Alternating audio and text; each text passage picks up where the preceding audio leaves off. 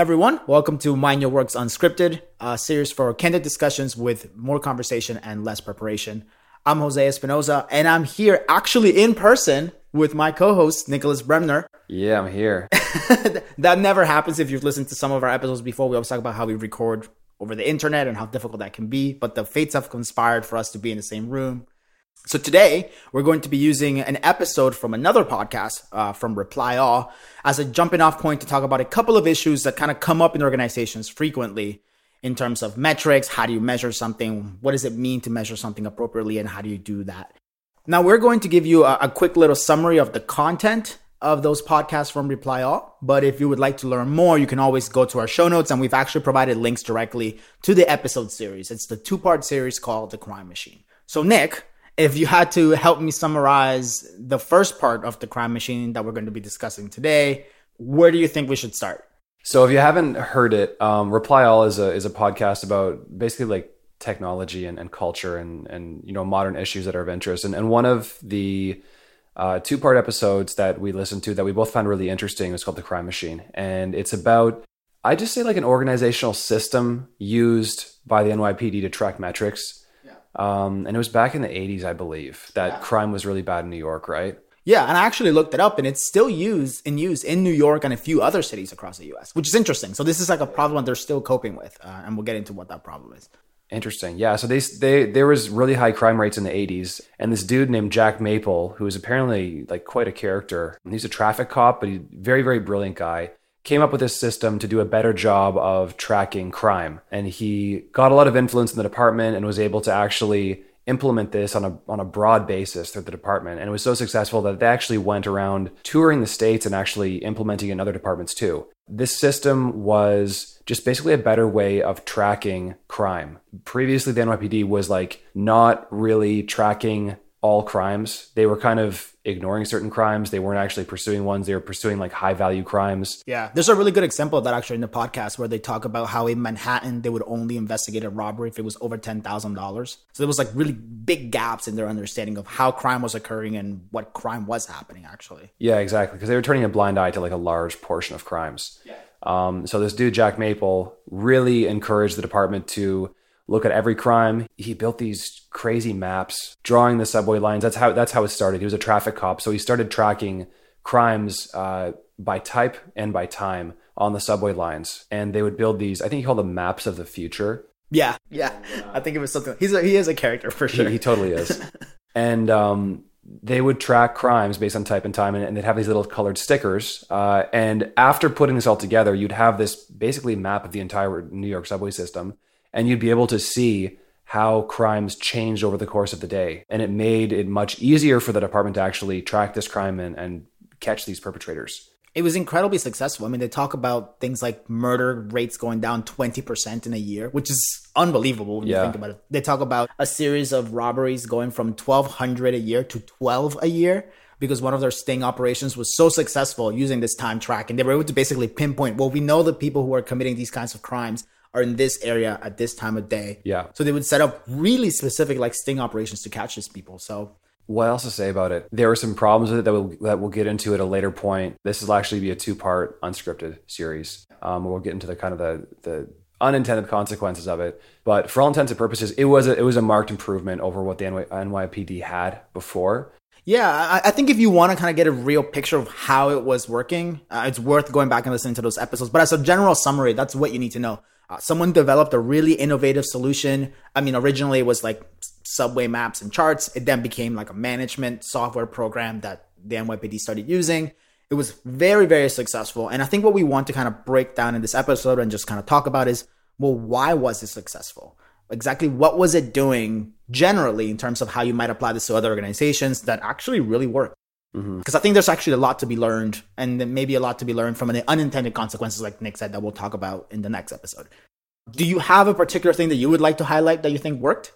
I think one of the main things that CompStat did that really benefited the department, enabled and enabled them to actually track these crimes better, is that they started time coding. They were able to see that similar crimes were occurring at different times within the city yeah. um, which enabled them to determine that it was specific people moving around the city con- committing these crimes at different times of day. Yeah, I mean, it's easy to get up in downtown in certain areas, right? Yeah. Knowing the time as well um, enables you to, you know, set up a sting operation and actually be in the right place at the right time, rather than just knowing that okay, well, you know, Times Square pickpockets happen uh, in Times Square all the time, so let's just like be on the lookout for that. But it's like with the timestamp, it's like no, that actually spikes for example, like after work when people are getting off work. So let's like be extra vigilant during that time period. Yeah, I think I think generally like it allows the organization to allocate resources better. They talked about basically doing surges. Oh, we know Thanksgiving Day at X time people are coming home. There they talk about how there was this bottleneck at this particular subway station. So they literally sent a whole bunch of cops there to look for pickpockets there during that time period, right? You could imagine how, well, yeah, we could have had a similar operation running every day, but it simply wouldn't be as efficient. And I think that's really valuable as a as a general takeaway, the notion that that's what data can do for you. It can allow you to find patterns and then use the resources you already have to do something. It just allows you to basically better determine what can you do that will actually make a difference. The one thing that you kind of pointed out there too that stood out to me is the notion that when they started time coding, they basically found the key missing variable that they didn't have before. I mean, the NYPD was tracking crime in some way before that, and it was adding time that allowed them to kind of understand the actual patterns happening. And yeah, knowing knowing that extra information is is helpful. And I'm, I'm thinking that bringing this to like another organizational context, if if we think about so to your point regarding like deploying resources you already have, if so for example, if you're thinking about like organizational attrition, if you're tracking attrition, um, and you're saying like, okay, well, this year we lost you know five percent of our employee population, next year we lost ten percent. Um, if you track it at a like maybe at a more granular level, like month to month or week to week, you might notice that there are certain like seasonal times when people are more likely to quit the organization. And so you could deploy, you know, certain communications at certain times of year to kind of buffer against that. So you're deploying resources you already have rather than having like this communication going across all year, like whatever intervention. I'm just using communication as an example. You can deploy an intervention at a more strategic point in time to kind of cut that off at a time when it's more common versus yeah. just saying, oh, year over year, our attrition is changing, but it might actually be uh, happening at a certain time of year. Yes. And, and it might be happening in a way that if you looked at the context and you gather more data, might be very clear. For example, there might be a particular time of year when your competitors are aggressively recruiting. Right. So they're poaching your employees, right? If you go out there and you find the correct data, if you ask the right questions at the exit interviews, mm-hmm. you might find out exactly what's happening. Is there a general pattern? So like Nick was saying, more generally, when you consider what data you're collecting, you might have really valuable data. You just might not be finding the last bit of the puzzle piece to actually make that make sense in a way that allows you to target this, these issues more appropriately. So yeah, so consider data collection. Collecting data is not enough. You have to collect the right data. So it doesn't mean that if you're collecting data and you're finding that it's not useful, that you just throw out that entire uh, process of data collection and start a new one. It might just be about tweaking, about trying different things and thinking outside the box. Exactly what might be happening? What other kind of information might we need to make the data we have more useful? Another thing I think we could talk about in regards to CompStat and metrics is data quality. So one thing that Jack Maple really changed with the police department is that he held police chiefs accountable for reporting on these metrics accurately and really being thorough. And so, like as, as Jose was saying, previously they were only really investigating uh, crimes that were over ten thousand dollars or robberies that were, that were over ten thousand dollars. Yeah. Um, and they were only investigating things that happened to certain demographics. Specifically, they would prioritize white people. Yeah. Over black people or, or Hispanics, and it was really, really biased. And so Jack Maple encouraged or forced yeah, accountability accountability of these different police stations to report every single crime and held them accountable for decreasing that crime level and, and having some kind of activity. So that speaks to the broader notion of data quality. When you encourage your people to do a better job of collecting and recording data, you have better information to work with and you're actually able to move the needle on a lot of these problems in organizations, if we're talking about like basic HR data, if you don't really force those systems of accountability to make sure they're accurately inputting data and having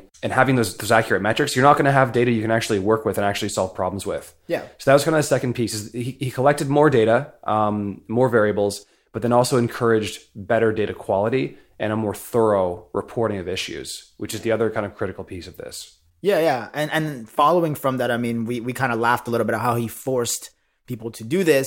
I think there's a really big part of this is that there was basically top down buy in from the beginning here because he was in charge, right? He becomes deputy uh, police commissioner and he gets the power to implement all these changes. And because they're coming down from the top, it makes it much easier for other people to then start implementing those changes further down the line. So moving from the here's the things you can do to collect better data and make sure that it's actually accurate to what are the things that management more generally can do. If you're going to make any sort of organizational intervention, and we kind of preach this every time in all of our episodes, you need to make sure that people at the top want to do this and that they're committed to doing this and that they understand why you're doing this. Really, what's yeah. happening here is that that Jack basically understood very clearly because he developed this innovation why we're doing this and what's the value of it. So when he's pressing down on everyone to make sure they implement these changes, he knows exactly why they're supposed to be doing this on top of what they're supposed to be doing. And it has a, a lot more value, right? It, it becomes something that is beyond an intervention and can actually influence the culture of the organization, right? Changes exactly how we're doing everything here, right? It's not just a change of this is a new process. We're changing how we're doing everything in terms of how we approach the problem. Exactly and yeah, so with that accountability, it's linked to what you alluded to is the the performance reward link, right? Yeah. So if you encourage a certain behavior, it is more likely to happen if you provide some kind of reward associated with that. And different police chiefs were encouraged to report these metrics, but if they were actually able to move the needle and decrease crime, demonstrate that there was increased activity in relation to these previously overlooked crimes, they were rewarded for it as well. I mean, in, in the story, they focused a lot on the the negative aspects of this, where he was pretty draconian in terms of kind of basically whipping people in front of all of all of their uh, colleagues in terms of not doing something about this. Yeah. Um, that's probably not the best way that we would recommend doing things in an organization. To be honest, looking at the at the research, we would recommend you go on the positive reward side rather than on the the negative uh, punishment side of things. Yeah. So to to kind of color that context a little bit, basically Jack and the other leaders of the NYPD would get every police chief in a room. It'd be a panel of about like 20 people. Yeah. And the way they describe it in Reply All is is basically these police chiefs who spent their entire career trying to impress these leaders all of a sudden get into a room with them and for the very first time in their career they're actually forced to explain what they are doing to improve crime in their in their area and they're asked follow-up questions that they have never been asked before. These individuals are finally being questioned and really grilled in front of a panel um, and it was extremely stressful for them. And a lot of people were terrified of these these meetings. Yeah. Um, and with throw up before, and like Jack got a lot of hate for this, but it, he did encourage them to to report things, and he, he did you know make a huge change. Just to to Jose's point, it was kind of draconian. It was really yeah. focused on like the the negative uh, punishment aspect of things versus the the positive reward side of things, and rewarding positive behavior is more effective than than strictly just punishing people for for poor behavior. Right, and it's not going to lead to resentment and ultimately uh, foreshadowing to the second part of, of, the unscripted series it's not going to lead for, to people thinking of ways of how to get around the system and if people right. are just trying to avoid punishment they're going to try and do it in any way that's possible right if you're just yeah. working to avoid something bad happening to you you will circumvent the system in any way to just get yourself out of that punishment. Whereas if you're working towards a reward, you're much more likely to understand why you're doing this, what's the value of this, right? Like we talked about that positive cultural change in organization. It's much more likely to happen if you focus on rewarding the positive stuff. I think the the Crime Machine series is it's a really good little case study on a broad scale of the kinds of things that the organizations can and and shouldn't do maybe in order to get basically performance changes. The reason why I think it's particularly salient and we wanted to use it as our little example for our discussion today is that it's focusing on something that really matters to people's lives, right? I mean, ultimately, if you work in an organization and you sell a product or a service, yes, it's important that you keep profit up. But when you're talking about something like police enforcement, you're talking about people's lives, right? People who are being differentially affected by the changes you make in your organization. Like we said, people of color were not being necessarily treated very well by the system. They're actually frisked and they're being arrested more often. They actually are, are being impacted on a day to day basis. And the NYPD is an organization just like any other. So one of the things that hopefully we've communicated throughout our episode is the idea that really any sort of organization, whether it's profit, nonprofit, whether it's governmental, whether it's private or not, ultimately operates under the same sort of constraints and the same sort of rules as every organization does. You have to just find ways to apply general principles of, of good organizational psychology to improve the system. Yeah, at the end of the day, every single organization is made up of people. That's the way organizations work. Yeah. And you need to be able to motivate people to engage in positive behaviors and solve problems. Yeah.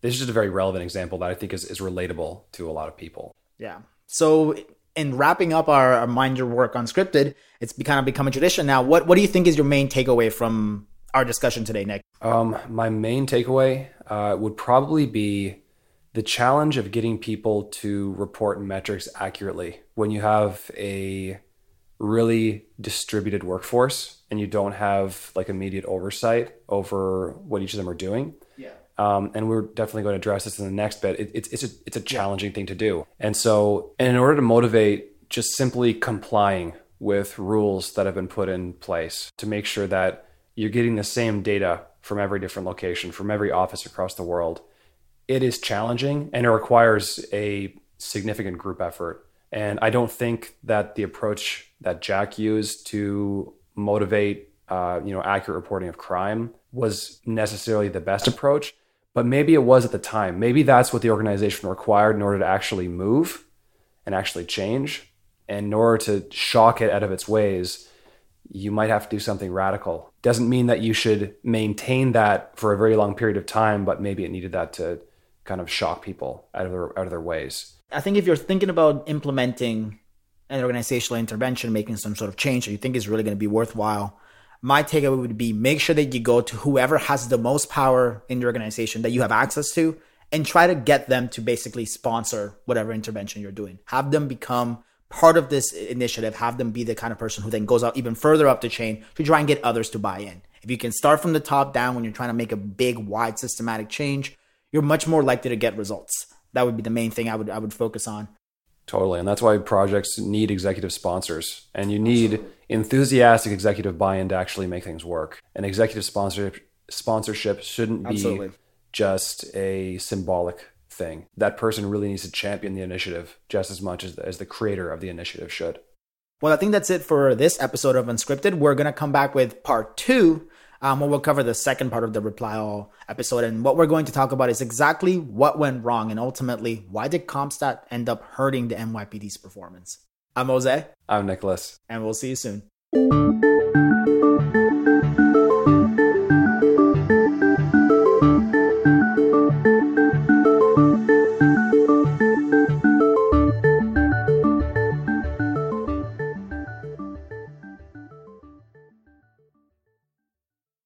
Do you have any allergies? No.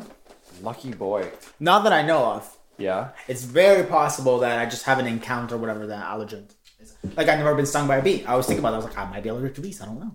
Oh yeah. That's, that's, that's a true. common allergy, right? It's like, a very common allergy. It's a dangerous one too. Yeah. So I try to stay away from bees. Huh. I'm already afraid of them. So the idea of being anywhere near like where they are is already pretty easy for me to avoid.